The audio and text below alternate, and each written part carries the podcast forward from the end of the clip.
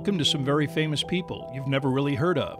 Bite-sized biographies of the famous, the infamous, and the quirky in less than an hour. My name is Philip D. Gibbons, and there is more information about me, this podcast, and a bibliography at someveryfamouspeople.com. There are also photographs of many of the individuals and items mentioned in this podcast. At the conclusion of Part 2 of this presentation, there will be additional suggestions concerning further information about today's subject, John Wilkes Booth and the assassination of Abraham Lincoln.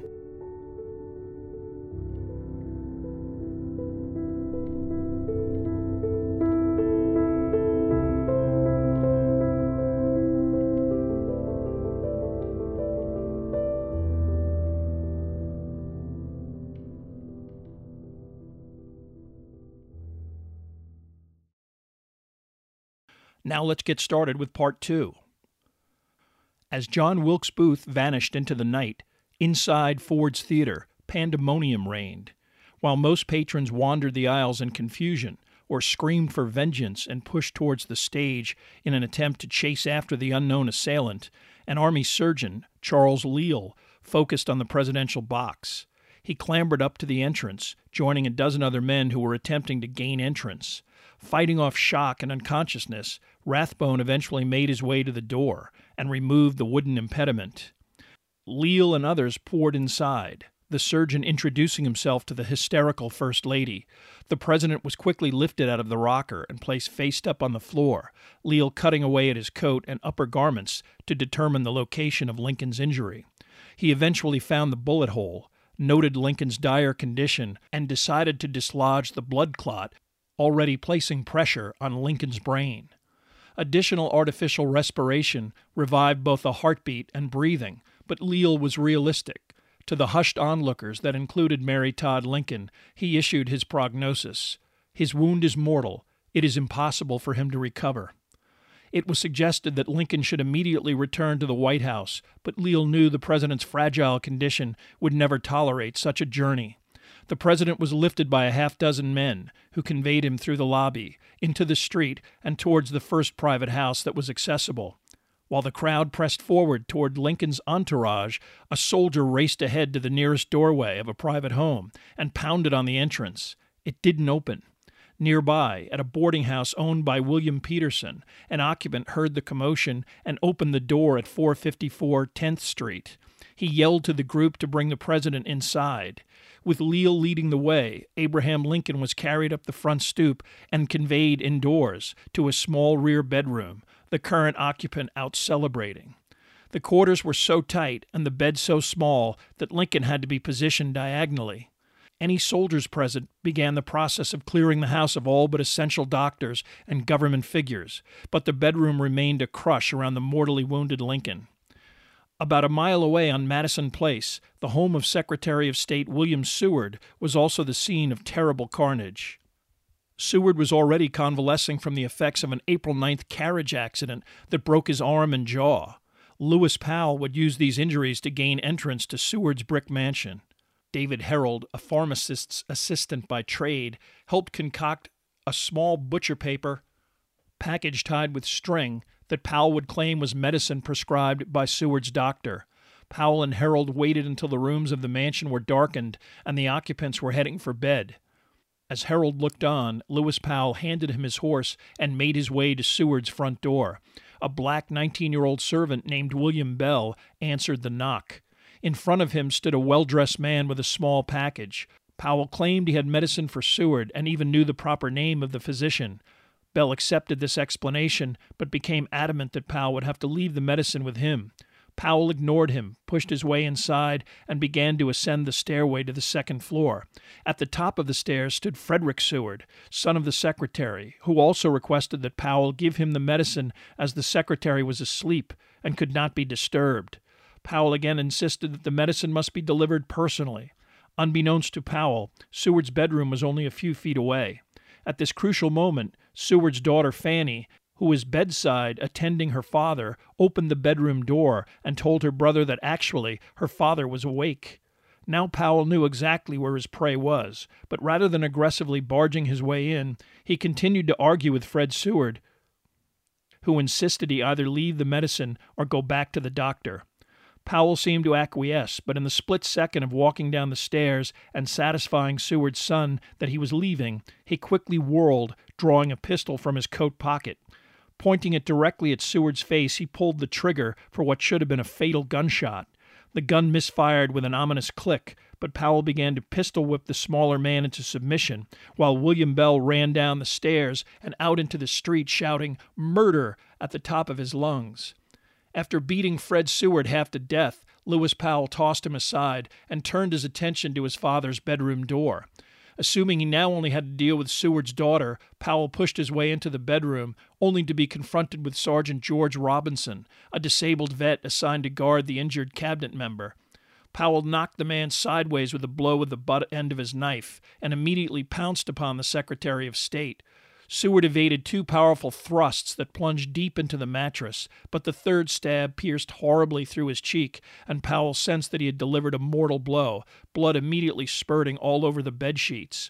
Awakened by the fracas, Seward's other son, Augustus, ran into the darkened bedroom and saw what he thought was his father grappling with Robinson, who had recovered enough to attempt to remove Powell from the room. Both men fought with the assassin, getting him out into the hallway. Robinson stabbed in the process.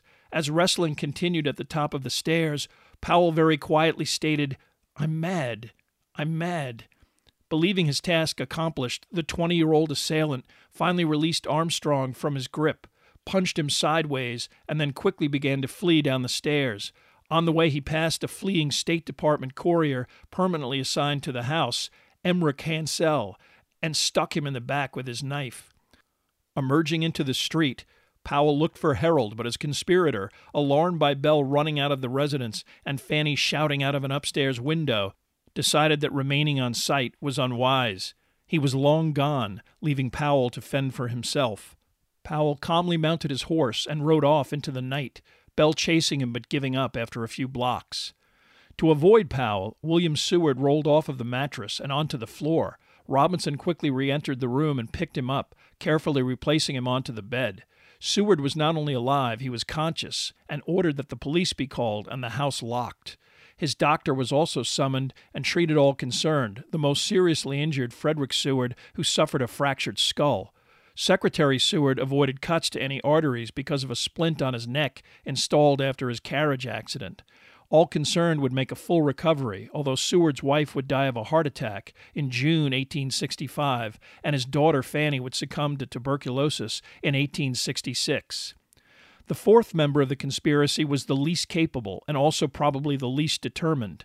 George Atzerodt entered the Kirkwood house at approximately 10 p.m., but immediately repaired to the bar, perhaps to steel himself for the trip to the vice president's unguarded room on the second floor. The more he drank, the worse the idea of murdering Andrew Johnson became. He eventually left the hotel and wandered around Washington, D.C. for much of the night, failing to convince an acquaintance he met on a streetcar to let him sleep at the man's retail store. Although he still had the key to his room at the Kirkwood house, Atzerodt finally passed out at the Pennsylvania Hotel at about 2 a.m.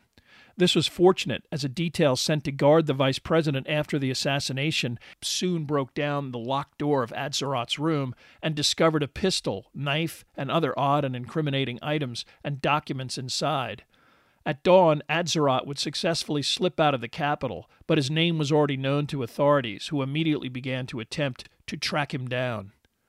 Both Booth and Herold had also successfully exited the Central District of Columbia. Booth carefully threaded his way down empty streets away from any revelers, celebrating in large groups, heading southeast as rapidly as possible to the Navy Yard Bridge over the Anacostia River. He arrived as early as 10:35 and no later than 10:45, only minutes after the assassination and before the news could spread. The bridge, a potentially valuable objective in a time of war, was barricaded, and officially no one was permitted to cross after 9 p.m. A sergeant, Silas Cobb, watched as a solitary rider approached Cobb's command post. He hailed the man, who replied nonchalantly and feigned ignorance about the bridge's closure.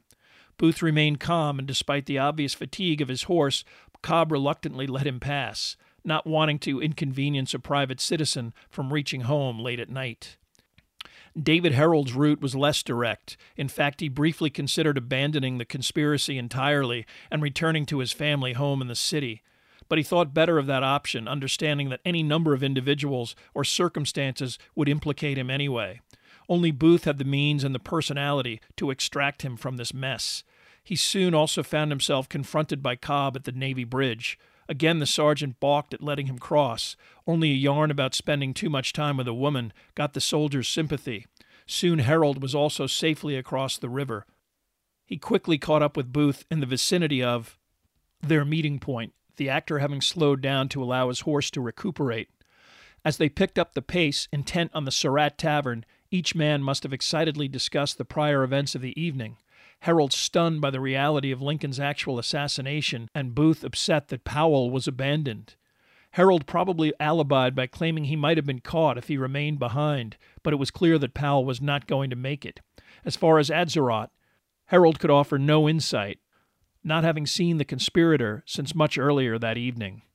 Of his three co-conspirators, Herold was the most valuable to Booth at this point of his flight.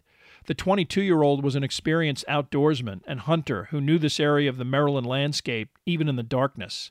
Although jubilant about his attack, Booth's broken leg was starting to cause him great difficulty. When the pair reached Surrattville, it was Herold who pounded on the door to wake up the already sleeping proprietor of the tavern, John Lloyd. Lloyd retrieved the two rifles and field glasses, most likely mentioned by Mrs. Surratt earlier that evening, but Booth took only the field glasses. His injury wouldn't allow him to hoist a gun. Herold got a bottle of whiskey as well, and he and Booth took some generous swallows before paying the innkeeper $1, as well as regaling him with the stunning news that they had killed the President and Secretary of State. Lloyd was terrified and reacted by beseeching both men to leave as quickly as possible. Booth sensed that his leg needed immediate medical attention, especially if he was to successfully escape. He thought of Dr. Samuel Mudd, but knew Mudd lived in a rural area that is isolated even today near the small town of Bryantown, Maryland. 17 miles from Surrattville, it took 4 hours to get to their destination, and without Herold, Booth never would have found the narrow path that led to the doctor's two-story bright white home. At 4 in the morning, Herold began to pound on another door that Dr. Mudd warily and eventually answered. Booth hung back just as wary as Mudd. Herold explained that there had been a riding accident on the way to Washington, and his companion had broken his leg. Mudd recognized Booth as he emerged from the shadows and helped him up the stairs. Mudd ordered a black hired hand to stable the horses, and Herold and Booth were soon inside. The assassin was obviously in great pain, and the doctor immediately placed him on a couch in a front room. Booth's leg was so swollen that Mudd had to slice off the boot, allowing for the simple diagnosis of a broken fibula, fractured about 2 inches above the ankle. The injury was minor enough to be treated with a makeshift splint fashioned out of a wooden bandbox. Booth said nothing about the assassination, but both he and Herold indicated that they were in a hurry to get to Washington. Eventually, understanding that no one would know their current whereabouts and that the news of the assassination would spread quickly on Saturday morning, Booth determined that he would hide out at Dr. Mudd's and make his escape the following night. Their host led them to a second-floor bedroom, and just after 5 a.m., Booth and Herold quickly fell into a deep sleep. Back in Washington, a much different process was unfolding in the back bedroom of the Peterson house. A vigil of sorts was proceeding at the bedside of Abraham Lincoln. After expelling all but his medical team from the small, stifling room, Dr. Leal and the other doctors examined the president's naked body completely. His only injury was the gunshot wound to the back of his head. Both eyes were closed, but lifting the lids revealed an extremely contracted left pupil and an excessively dilated right pupil, with both unresponsive to light, a condition indicative of severe brain injury. Other than applying mustard plasters extensively and covering Lincoln with blankets, there was little that could be done. Mary Todd Lincoln spent most of her time in the front of the house away from the bedroom, her already fragile mentality now bordering on hysteria. An updated prognosis of her husband's impending death was kept from her, but she must have suspected the worst. One of the first senior government officials to arrive on the scene was Secretary of War Edwin Stanton. Stanton had already been to the Seward home after being informed of the attack by a messenger as he prepared for bed. Eventually hearing about the president, Stanton resolved to go to the vicinity of Ford's Theater and take charge of the situation as quickly as possible. Braving the unruly mob milling about on 10th Street, Stanton entered the Peterson house and was initially appalled by the condition of the president. Understanding that Abraham Lincoln's death was imminent, Stanton turned another bedroom into his makeshift headquarters and began taking charge of the government, and especially the military response to the assassination. After ordering telegrams to, among others, General Grant notifying him of the assassination, Stanton began an immediate investigation into who was responsible for what he already considered to be a coordinated, desperate Confederate attempt to murder the leadership of the federal government. Stanton, already perceived as autocratic and combative, soon filled the power vacuum left by Lincoln's assassination. By 3 a.m., even before Lincoln's death, Stanton had implemented coordinated interviews of Ford's Theater witnesses that established John Wilkes Booth as the assassin. Along the eastern seaboard, from New York to Maryland, the Secretary demanded that his military subordinates immediately search, detain, and arrest any suspicious individuals, especially Booth.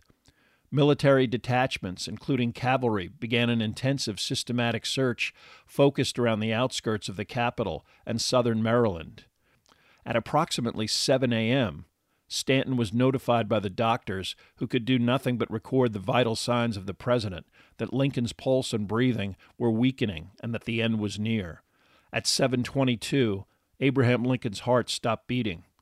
The room remained completely quiet for a few moments before the Lincoln family minister, Dr. Edward Gurley, led an emotional prayer that so overcame the room's inhabitants that it was never recorded. Only Stanton's "Now he belongs to the ages" is remembered today, although even that single sentence is a matter of dispute.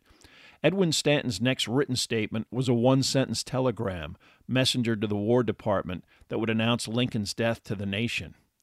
While Booth and Herold slept in Maryland, and Atzerodt made his way to what he thought was the safe hideaway of a relative in rural Maryland, Lewis Powell most likely decided to escape to Baltimore. En route and a few miles from downtown, Powell was violently thrown from his horse, which kept running. Knocked unconscious, and in the vicinity of a Union fort, Powell decided to hide in the wooded area near where the accident occurred. Safe for the moment, Powell, on Saturday morning, was able to observe several cavalry columns traversing the thoroughfare near his hiding place, some so close that he concealed himself further by climbing a tree. With no other immediate option, Powell decided to remain in place. As the president lay dying in Washington, at the Mudd household, Dr. Mudd's wife, Frances, arose at 6 a.m., intent on providing breakfast for her guests. Samuel Mudd got up at about 7, and Herold also came downstairs and ate at the kitchen table. After a seemingly carefree conversation, Herold went back to bed, and Mudd spent the morning improvising a crude pair of crutches for Booth. Although Booth remained in his bedroom, Herold reappeared for lunch and asked Mudd about the possibility of obtaining a carriage so that Booth would have an easier journey. After the meal, they set out for Mudd's father's farm, and when a carriage was unavailable, they pressed on to Bryantown on Herold's suggestion. But only yards from the edge of the village, Herold spotted blue and yellow uniformed cavalrymen already occupying what was a known location for Confederate sympathizers. He hastily told Mudd that Booth probably didn't need a carriage after all, and quickly fled back towards Mudd's house, literally leaving the confused doctor behind. Nonplussed, Mudd needed to pick up some household items anyway, so he headed into the village. During the course of his errands, Mudd not only heard about Lincoln's assassination, but also the identity of the man suspected of the killing, John Wilkes Booth. Mudd realized that Booth had lied to him about his presence in the area, and the realization angered him, but not enough to betray the conspirators to the cavalry. However, upon his return to his farm, he confronted Booth with what he knew, and angrily told him that both fugitives would have to leave his residence immediately. But Mudd applied the additional leverage of giving the men the names and locations of 2 Confederate sympathizers who would help them, and directions and a promise not to tell anyone of their visit as long as they left immediately. By sunset Saturday, Booth and Herold were headed away from Mudd's house and towards another possible hiding place. but they got lost in the remote swampland of the area. It took a local they met on the road to get them to the home of Samuel Cox, some cash from Booth serving as motivation. Cox was initially suspicious upon hearing the knock on his door, but eventually agreed to help Booth, full well knowing the assassin's identity. But Cox knew harboring the men in his home was wildly risky. He ordered an employee to take them to a remote nearby wooded area known as the Pine Thicket, and convinced Booth that he would locate the one man who could still probably get the conspirators across the Potomac, Confederate agent Thomas A. Jones. Early on Easter morning, Cox sent his son to ask Jones to come and see him. Jones, high on any federal list of rebel collaborators in the region, had already been aggressively confronted by Union soldiers who told him of the assassination and the probability that the assassin was in the neighborhood. Jones already had an idea of why Cox wanted to meet. Although he rationally understood that the Confederate cause was dead, he did not like the idea of throwing another compatriot to the wolves. He immediately set out for Cox's farm, where his premonition was confirmed. Jones agreed in theory to try and get Booth to safety, but he wasn't quite sure yet how to make this happen. He knew southern Maryland, especially the area near the Potomac, was already teeming with federal troops and law enforcement. The pine thicket was so dense that visibility was less than 30 feet. Jones entered the area carefully, not wanting to get shot by the armed fugitives. Even so, as he penetrated this remote wilderness, he was confronted by a carbine and toting David Herold, who was eventually satisfied that Jones had been sent by Cox. Jones quickly convinced both men that their only hope was to wait for the federal troops who were actively searching the area to move on. Only patience and time would allow for a successful river crossing and the safety of Virginia and point south.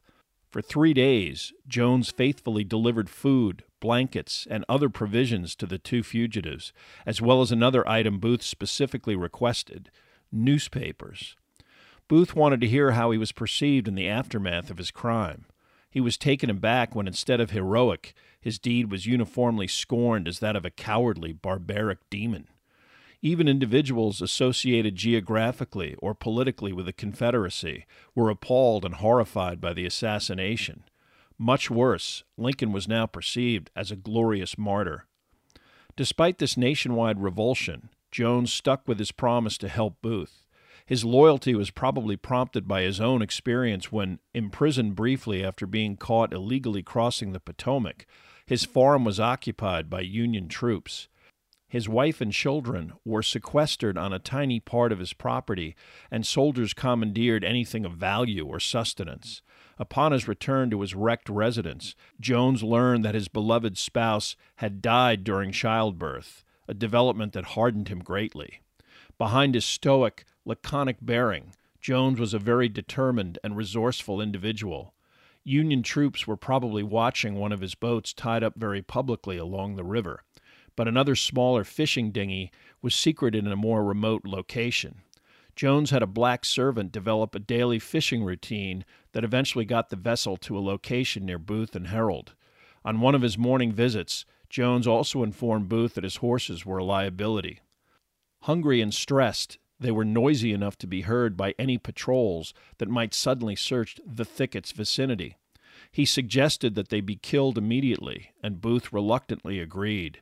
With the help of Cox's overseer, David Herold led the animals into a deep bog and shot both of them in the head, the horses, fully equipped, eventually sinking entirely into the mud. So remote is this area even today that their skeletons have never been located. On late Monday, April 17th, while Booth and Herold shivered in the woods, Lewis Powell, extremely hungry and thirsty after 3 days without any sustenance, decided that he would try to reach the one sanctuary in Washington, D.C. that might still remain. Fashioning a stocking cap out of a sleeve of a shirt and obtaining a small pickaxe, Powell attempted a masquerade as a menial laborer as he successfully made his way back to the Surratt boarding house. Unfortunately, he arrived late on Monday night, just as federal authorities were conducting a raid and arrest of all of the current female inhabitants, including Mary Surratt and her daughter Anna. Stanton was not pleased with the pace of the investigation, and he demanded that any individuals who were personally acquainted with Booth be rounded up and harshly questioned. Literally, as a carriage was summoned to take the detainees to military headquarters, a man walked up to the front door, rang the bell, and knocked. Two officers opened and induced Powell to enter, immediately suspicious of his story that he had been hired by Mrs. Surratt to dig a trench. At 11 o'clock at night? Powell protested that he merely wanted to find out what time he should begin work in the morning. But his suspicious story, refusal to provide a local address, and clothes unbefitting a menial laborer, immediately sparked further scrutiny. When asked to confirm Powell's information, Mrs. Surratt, although recognizing him as one of the many conspirators present during Booth's meetings, blundered terribly by swearing that she had no idea who he was. Somebody was obviously lying. Investigators arrested Powell, who was quickly identified by the servant Bell and Augustus Seward. Samuel Arnold, Michael O'Laughlin, and even stagehand Edmund Spangler were also arrested, Stanton reasoning that Booth could never have escaped without the help of theater employees. While the investigation was picking up momentum, Booth's whereabouts still remained frustratingly unknown. It was not until the night of Thursday, April 20th, that Jones felt comfortable with attempting to get Booth and Herold across the river. It would be a cloudy, misty evening, and Jones had spent time in some of the local taverns listening to soldiers mistakenly stating that Booth was sighted in another Maryland county and might have already crossed the Potomac. With federal attention elsewhere, it was now or never. Jones personally retrieved the two fugitives from the thicket, put Booth on his horse, and had Herold hold the horse's reins and follow on foot. 50 yards ahead, the guide would periodically whistle to the two men when it was safe to continue. This laborious process continued along isolated paths and part of a public road for 3 miles, until finally Jones successfully got to the isolated mooring along the Potomac. With great difficulty, Herold and Jones lifted Booth into the 11-foot skiff. Herold got in as well. Booth attempted to pay his benefactor, but Jones would only accept $18, the cost of the boat. After an emotional goodbye from Booth, Thomas Jones pushed the craft into the river and safely made his way back to his farm, his mission complete. Unfortunately, Herold and Booth immediately got confused while on the river and instead of heading southwest to Virginia, wound up heading due west, unintentionally rowing in the complete darkness towards another southern peninsula of Maryland. Knowing that they had to hide on land once daylight commenced, the two landed near a creek that Herold recognized. More importantly, it was near the farm of John Hughes, an acquaintance of Herold's and a Confederate sympathizer. Although historical accounts differ as to the reception Booth and Herold received from Hughes, it was definitely made clear to the two fugitives that they would have to immediately attempt to cross the river again. Inexplicably, Booth and Herold did nothing on Friday night, April 21st. They hid throughout Saturday and waited until sundown to attempt to reach Virginia. It was not until early Sunday morning, after narrowly eluding several Federal gunboats, that the small skiff successfully reached the southern side of the Potomac. Thomas Jones had given the two men the name of Elizabeth Quisenberry, another Confederate operative, and Herold set out for her home, leaving Booth concealed with the boat. Quisenberry provided a meal and horses and quickly passed the two along to a succession of wary individuals who ultimately deposited the fugitives with William Lucas, a black farmhand who lived in a nearby remote cabin. Lucas wanted no part of any late-night visitors, but Booth, with the help of his underground contact, forced his way into the cabin and proclaimed that he would be staying, removing his still blood-stained knife from his waistband for extra emphasis. On the morning of Monday, April 24th, Booth paid Lucas to rent a carriage to take him to Port Conway and a ferry crossing over the Rappahannock River. Lucas insisted that his son drive the carriage so that the younger Lucas could return with it after the trip. Charlie Lucas only too gladly dropped off the two men in Port Conway, near the ferry, at the residence of William Rollins. Herold approached Rollins, visible in his yard, on the verge of heading out in his boat with his fishing nets. He listened to Herold's new well-rehearsed tale of being a wayward, recently surrendered Confederate soldier and agreed to take him and anybody else across the river on his boat, but they would have to wait until he finished fishing. Despite their impatience, Booth and Herold had little choice but to cool their heels. They did not wish to risk the public ferry, as their descriptions might already have been distributed. As they waited, three individuals dressed in Confederate uniforms also approached the vicinity of the river crossing. Two teenage privates and a lieutenant named William Jett, Absalom Bainbridge, and Mortimer Ruggles were on their way to Bowling Green, Virginia. Jett, who was from the area, was intent on visiting a romantic interest. They let it be known to Herold that they were also formerly with Mosby's raiders, by definition especially zealous and effective Confederate partisans. Herold then took a chance and explained secretly who they were, the, quote, assassinators of Abraham Lincoln, unquote. The fugitive then proposed to travel with the soldiers, who agreed to help them, at least as far as the other side of the river, the town of Port Royal. Booth then informed William Rollins that he would use the public ferry, and the five men shortly crossed on the boat poled by a local former slave. Jett was initially successful in finding a place for Booth to stay in Port Royal at the home of Sarah Payton, who agreed to take in what she thought was a wounded Confederate veteran. But Booth entering her parlor so unnerved the young woman that she told Jett that she could not entertain an adult male while her father was away. Most likely it was the sight of the assassin, now utterly filthy and disheveled after a week and a half on the run, and a long way away from his usual electrifying presence, that caused her to change her mind. Instead, she suggested that they take Booth to the Garrett farm, several miles south of the town. Richard Garrett, the farm's proprietor, readily agreed to take in Booth. Two of his sons were also Confederate veterans just recently returned from the war. Herold continued with Bainbridge into Bowling Green, wanting to get a pair of new shoes. It would be the first and only time that he and Booth separated during their flight. The actor was invited to supper before he went to sleep in one of the home's bedrooms. On April 25th, Tuesday, Booth smoked his pipe on the Garrett farm's front porch and interacted with the Garrett children. He was in a good mood until the topic of the assassination came up around the dinner table. Garrett's son Will said he wished Lincoln's killer would come in his direction so he could turn him in for the reward. Richard Garrett was also disdainful of the act. It now would have to be painfully clear to Booth that even here among the common people of Virginia, there was aversion to his deed. He would never be the heroic figure he perceived himself to be. After eating his meal, Booth sat out on the porch and grew visibly nervous as he saw the approach of horses along the main road. Quite agitated, he asked one of the Garrett sons to quickly retrieve his gun belt and two pistols. But it turned out to be Ruggles and Bainbridge dropping off David Herold, who quickly materialized on the dirt road that led to the farmhouse. Booth met him in the yard, and it was clear that Herold's overnight hiatus had affected him. He expressed a desire to leave and go back home to his family. Knowing that this wasn't possible at the moment, he resolved against his better judgment to remain at the Garrett farmhouse. But even Herold sensed that it was a bad idea to stay immobile for so long. They should have already left the area. Herold and Booth became greatly concerned when, at about 4 p.m., Ruggles and Bainbridge returned to warn them that a Union cavalry detachment had just landed at Port Royal and was headed down the main road. The presence of this cavalry detachment was the result of faulty intelligence that accidentally led to the discovery of Booth's whereabouts. Like most high-profile, multi-jurisdictional crime investigations, the manhunt for John Wilkes Booth involved many entities of the armed forces and local, state, and national police. The War Department served as a clearinghouse for tips and information concerning Booth's potential location.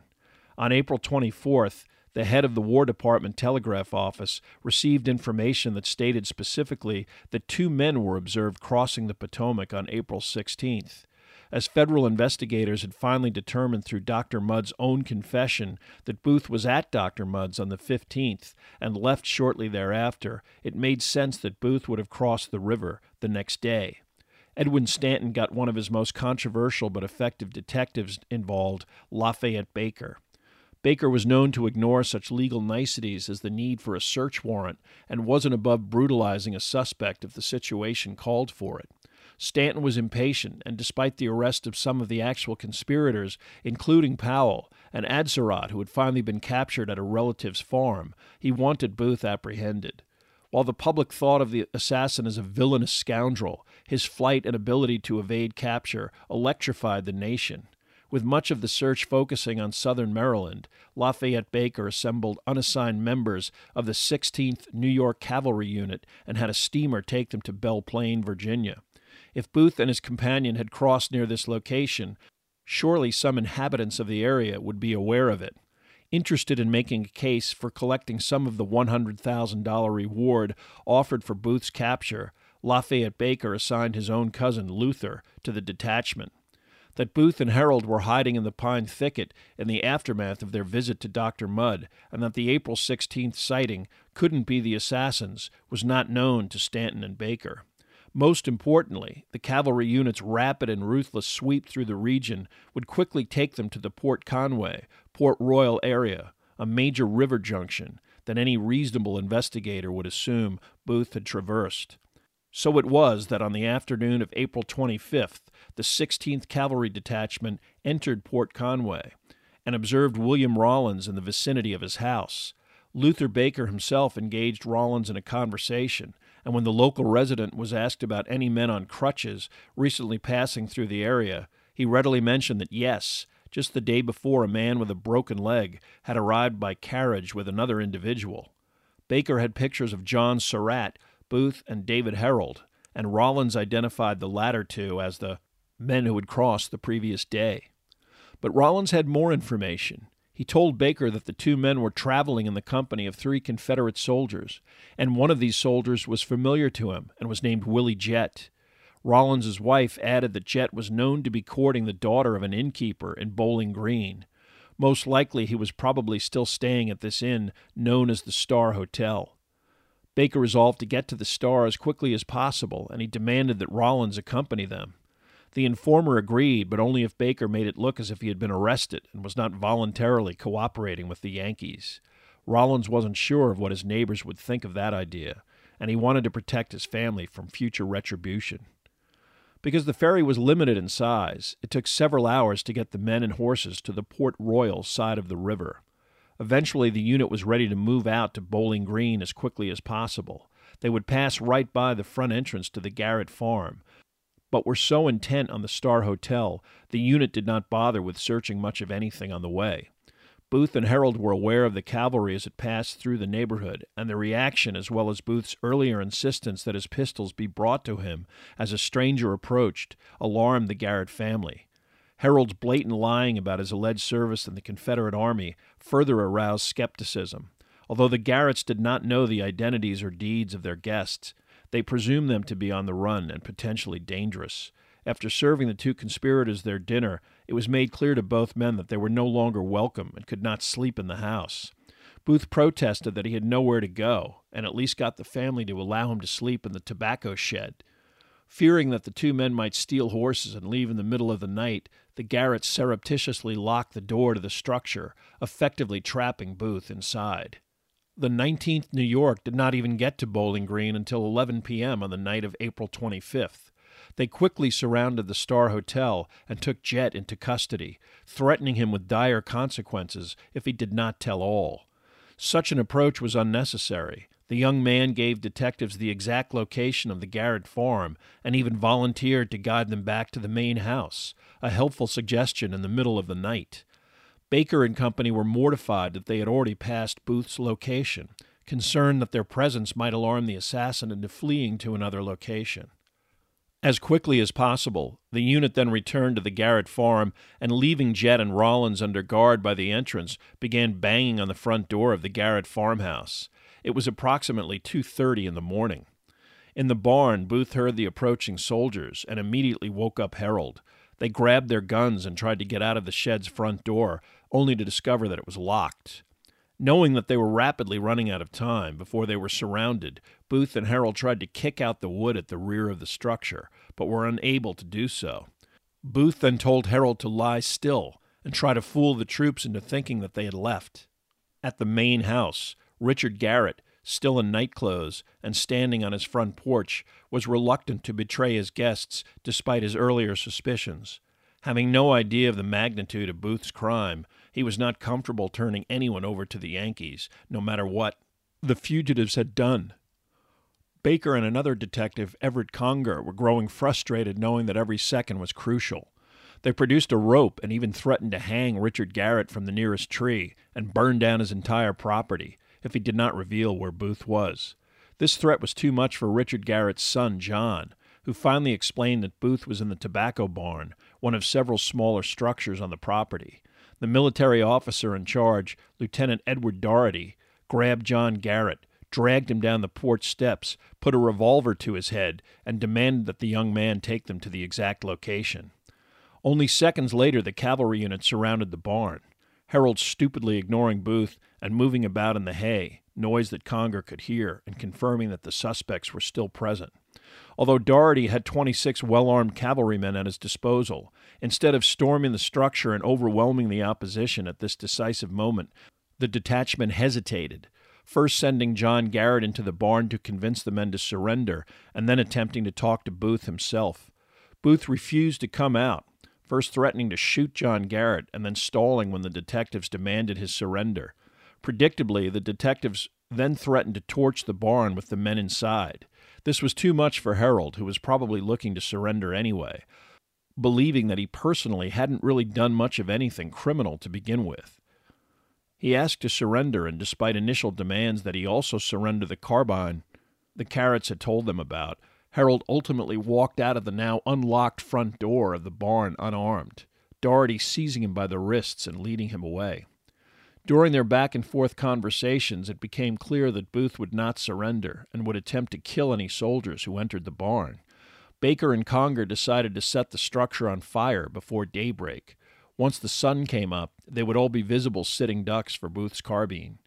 The Garretts were then ordered to gather any available kindling and place it along the exterior of the building, which Conger eventually lit. Very quickly, the boards of the large shed were burning rapidly. It was possible to even see glimpses of Booth as he first scurried around attempting to put out the fire, and then withdrawing to the center of the structure, as far from flame as possible. 3 times during the negotiations that led up to this conclusion, a cavalry sergeant named Thomas Boston Corbett offered to enter the barn and subdue Booth one-on-one. This suicidal request was ignored, but Corbett covertly involved himself by sneaking up to the side of the barn and observing Booth through cracks in the timber. Seeing Booth in the barn's interior and waiting until the opportunity presented itself, Corbett, completely on his own and without orders, shot the assassin with his revolver. Booth fell to the ground and attempted to get up, but was unable to move. Upon hearing the shot, the lead detectives and Doherty scrambled into the barn and quickly disarmed the helpless fugitive, who was alive but wounded through the neck and unable to move. Booth was taken from the burning barn and first placed on the grass at a safe distance. As the structure burned to the ground, he was then relocated to a straw mattress the Garrett family provided on the porch where Booth had spent much of the previous 2 days. It was clear that he was in great pain and so paralyzed that when Conger attempted to give him a tin cup of water, he could not swallow and had to spit it out. A local doctor was summoned but described the wound as mortal and the assassin's death as imminent. Booth was in such agony that he pleaded repeatedly in a faint voice for the soldiers to kill him. Conger refused. There was nothing to do but wait for the inevitable. As this remarkable drama played out in a remote corner of rural Virginia, the rest of the nation was transfixed by the ongoing memorial to Abraham Lincoln, a locomotive publicly conveying a 9-car funeral train containing the president's coffin from Washington through 6 states, ultimately destined for Springfield, Illinois, where the president was to be interred on May 4th. Periodically, the train would stop and Lincoln's coffin would lie in state in various large cities along the route. As Booth lay dying, thousands of residents of Albany, New York, had already started filing into the state capitol building, open since 1 o'clock in the morning, to pay their respects to the martyred president. While this solemn process transpired, hundreds of miles away, Booth lapsed in and out of consciousness several times and finally died at approximately 7 a.m., just after sunrise. Instead of the magnificent funeral procession assembled for Abraham Lincoln, John Wilkes Booth's body was placed in a makeshift army blanket shroud and tossed in a rickety wagon, commandeered for the purpose of getting him as hastily as possible to Washington, D.C. Detective Baker would accompany the corpse back to the steamboat that conveyed the cavalry detachment to Belle Plaine. This boat would transport Booth's body to the ironclad USS Montauk on direct orders from Edwin Stanton. It was Everton Conger who shrewdly decided to head directly to the War Department to inform Stanton of Booth's capture and death. As proof that it was indeed Booth who was being conveyed to the Montauk, Conger removed personal items from the body, including the assassin's daybook diary, compass, bills of exchange, and even souvenir photos of Booth's female love interests. While hiding in the woods, Booth occupied his time by writing a justification for his actions, including reproducing the unpublished letter he had given to his actor friend Matthews. After reading some of the impassioned comments in the date book, and after receiving official confirmation from an inquest held on the Montauk, Stanton felt comfortable releasing a bulletin from the War Department on April 27th, announcing basic details about the circumstances of Booth's death and Herold's capture. The vengeful Secretary of War would then begin a period of punishment and retribution, initially visited on anyone connected to the assassination, and ultimately upon the former Confederacy itself. Stanton pressured President Andrew Johnson to hold a rapid military tribunal. The justification that the assassination was a conspiracy perpetuated by the Confederacy to prolong the Civil War. This tribunal charged 8 individual defendants for crimes related to Lincoln's murder. While incarcerated, these defendants were initially placed in irons aboard the USS Montauk and ultimately in the Arsenal prison under severe conditions in which all but Dr. Mudd and Mary Surratt were forced to wear uncomfortable woolen hoods and forbidden to speak. Herold, Atzerodt, Powell, and Mrs. Surratt were convicted of numerous charges and sentenced to hang. Dr. Mudd, Michael O'Laughlin, and Samuel Arnold were convicted on serious enough charges to receive life imprisonment. Even Edward "Ned" Spangler, who unwittingly aided Booth in secreting the assassin's horse, was convicted of helping Booth escape, earning him a 6-year prison stint. The execution of the 4 condemned conspirators occurred on July 7, 1865, only 2 days after the official conclusion of the tribunal and only a week after the end of the trial itself, a rather hasty outcome subsequent to a proceeding that heard 366 witnesses and generated a 4,900-page transcript. Even within the government itself, the process was controversial, especially the sentence of Mrs. Surratt, who was destined to become the first American female ever executed. Various attempts were made to commute her sentence, but Andrew Johnson refused to even meet with relatives or officially consider these requests. At 1 in the afternoon, on a blazingly hot summer day, the 4 prisoners were led into the courtyard of the Arsenal prison, paraded in front of their own eventual coffins and freshly dug graves, and simultaneously hanged from a makeshift wooden platform, the entire process photographed by famous Civil War photographer Alexander Gardner.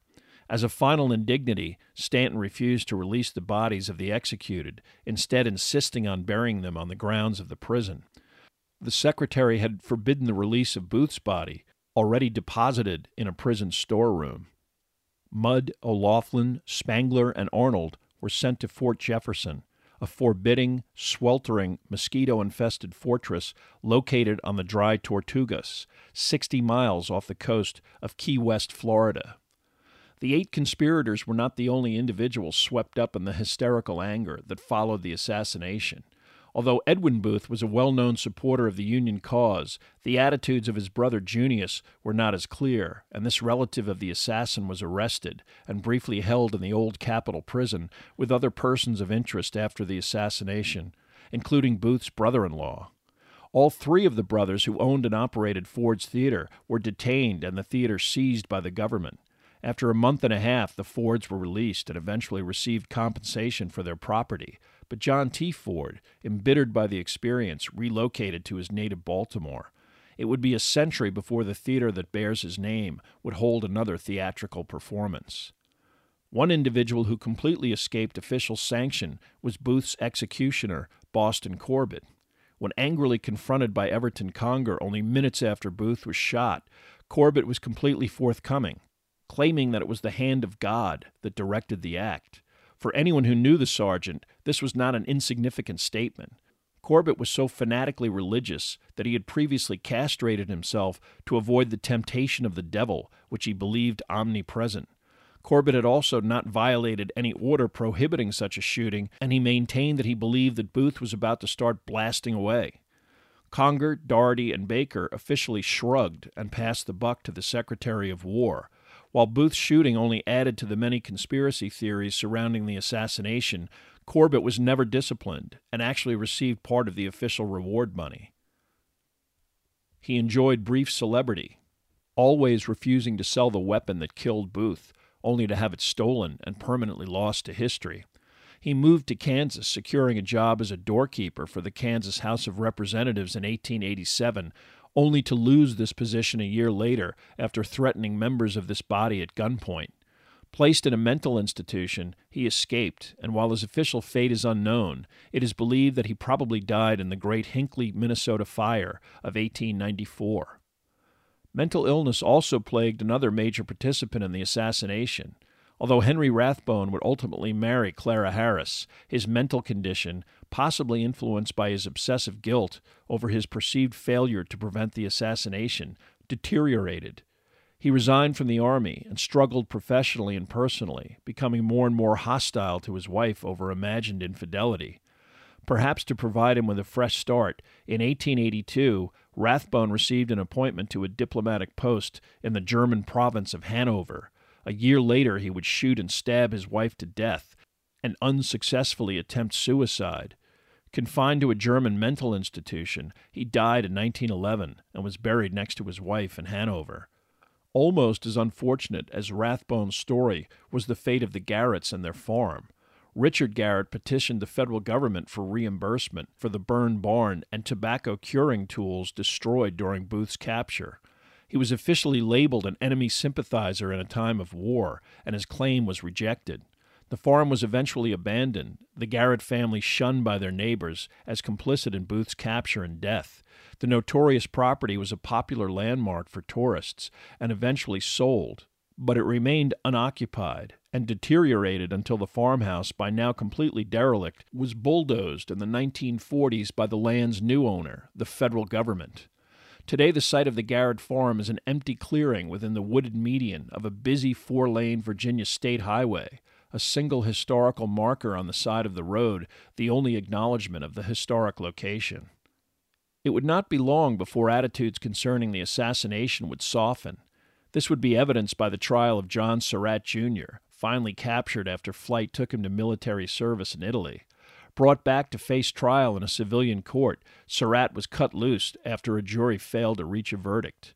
Certainly as involved and knowledgeable as anybody concerned with the initial conspiracy, Surratt lived for another 50 years. The political turmoil that followed the Civil War also influenced the ultimate fate of some of the assassination conspirators. In fact, the impeachment of Andrew Johnson stemmed directly from his conflict with Edwin Stanton and his attempts to remove the powerful Lincoln holdover from the government. When this impeachment effort failed by one vote, Stanton resigned in 1868 and died in 1869. Johnson already had pardoned the remaining living Lincoln conspirators, publicly based on Dr. Mudd's conduct in helping to combat a yellow fever epidemic and thousands of petitioners who asked for clemency for Arnold and Spangler, believing them to be victims of an overly zealous prosecution. Privately, Johnson may have wanted to snub Stanton on the way out of the White House. His conflict with the Secretary of War over Reconstruction policy and the treatment of former slaves, a major cause of his unpopularity and failure to even be renominated. Unfortunately, this pardon came too late for Michael O'Laughlin, who died of yellow fever in prison in 1867. Of the many individuals affected by John Wilkes Booth's assassination, two notables would remain anonymous for many years. The location of Booth during his first week of flight and who assisted him during this time period remained a mystery until a journalist who had written extensively about the case uncovered Thomas A. Jones. George Alfred Townsend was able to convince Jones to tell his story in 1883. Most notable was his explanation for why, in spite of a $100,000 reward and the acclaim that he would receive for turning Booth in, Jones didn't betray the president's assassin. He simply believed that once Cox asked him to safeguard Booth, and he gave his word that he would, it was a matter of his personal honor to protect this wretched individual, regardless of the consequences. Jones was in his 60s at the time of the interview and wished to tell his story before he passed on.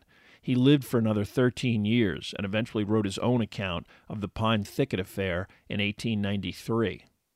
Senator John Parker Hale was especially determined to keep any connection between Booth and his daughter Lucy out of the public realm. He was present at the inauguration of Andrew Johnson and met privately with the president shortly afterwards, a meeting which successfully served to remove Lucy Hale from any official investigation.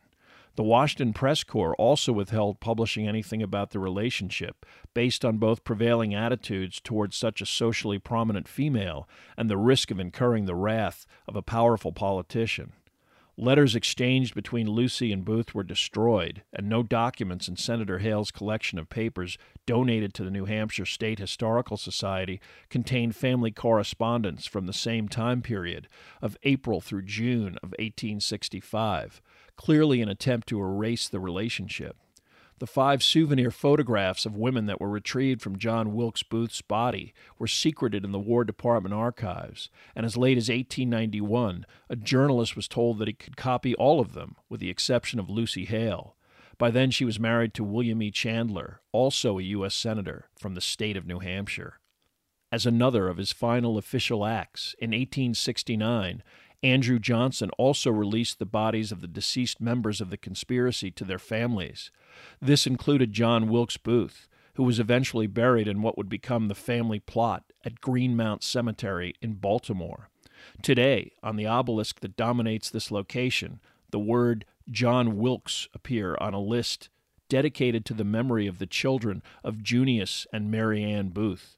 Although this is a far cry from the memorial that the assassin personally anticipated, his impact on the course of American history remains monumentally indelible.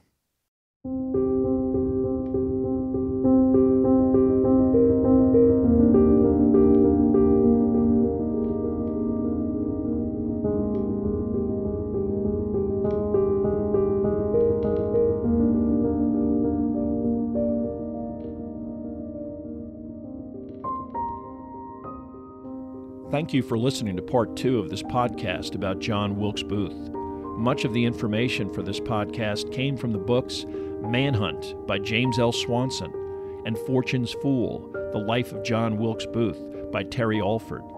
There are also additional photographs, bibliographical and musical information at someveryfamouspeople.com. If you have enjoyed this presentation, please like us at our Facebook page, Some Very Famous People, and follow us on Twitter at Philip D. Gibbons. Also rate us on iTunes, and if you have the time, leave a brief review. A link is provided at the website.